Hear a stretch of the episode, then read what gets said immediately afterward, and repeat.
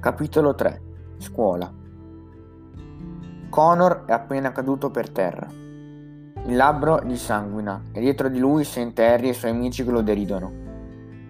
Non era sempre stato così, però.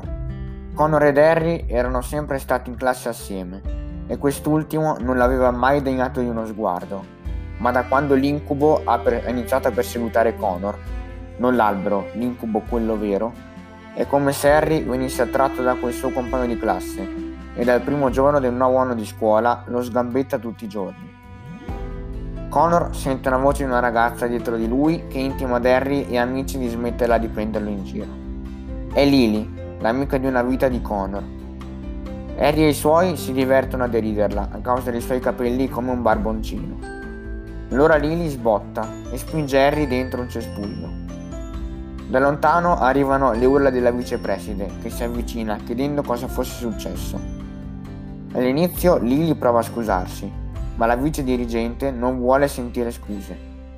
Quando però la ragazza dice che Harry e compagnia stavano prendendo in giro la madre di Connor, il clima si raggela e la maestra chiede conferma al ragazzo che si trova ancora per terra. Egli però fa finta di niente, dicendo che solo cadute che lo stavano aiutando a rialzarsi Così la vicepresidente porta Lily nel suo studio, mentre Harry si complimenta con Connor.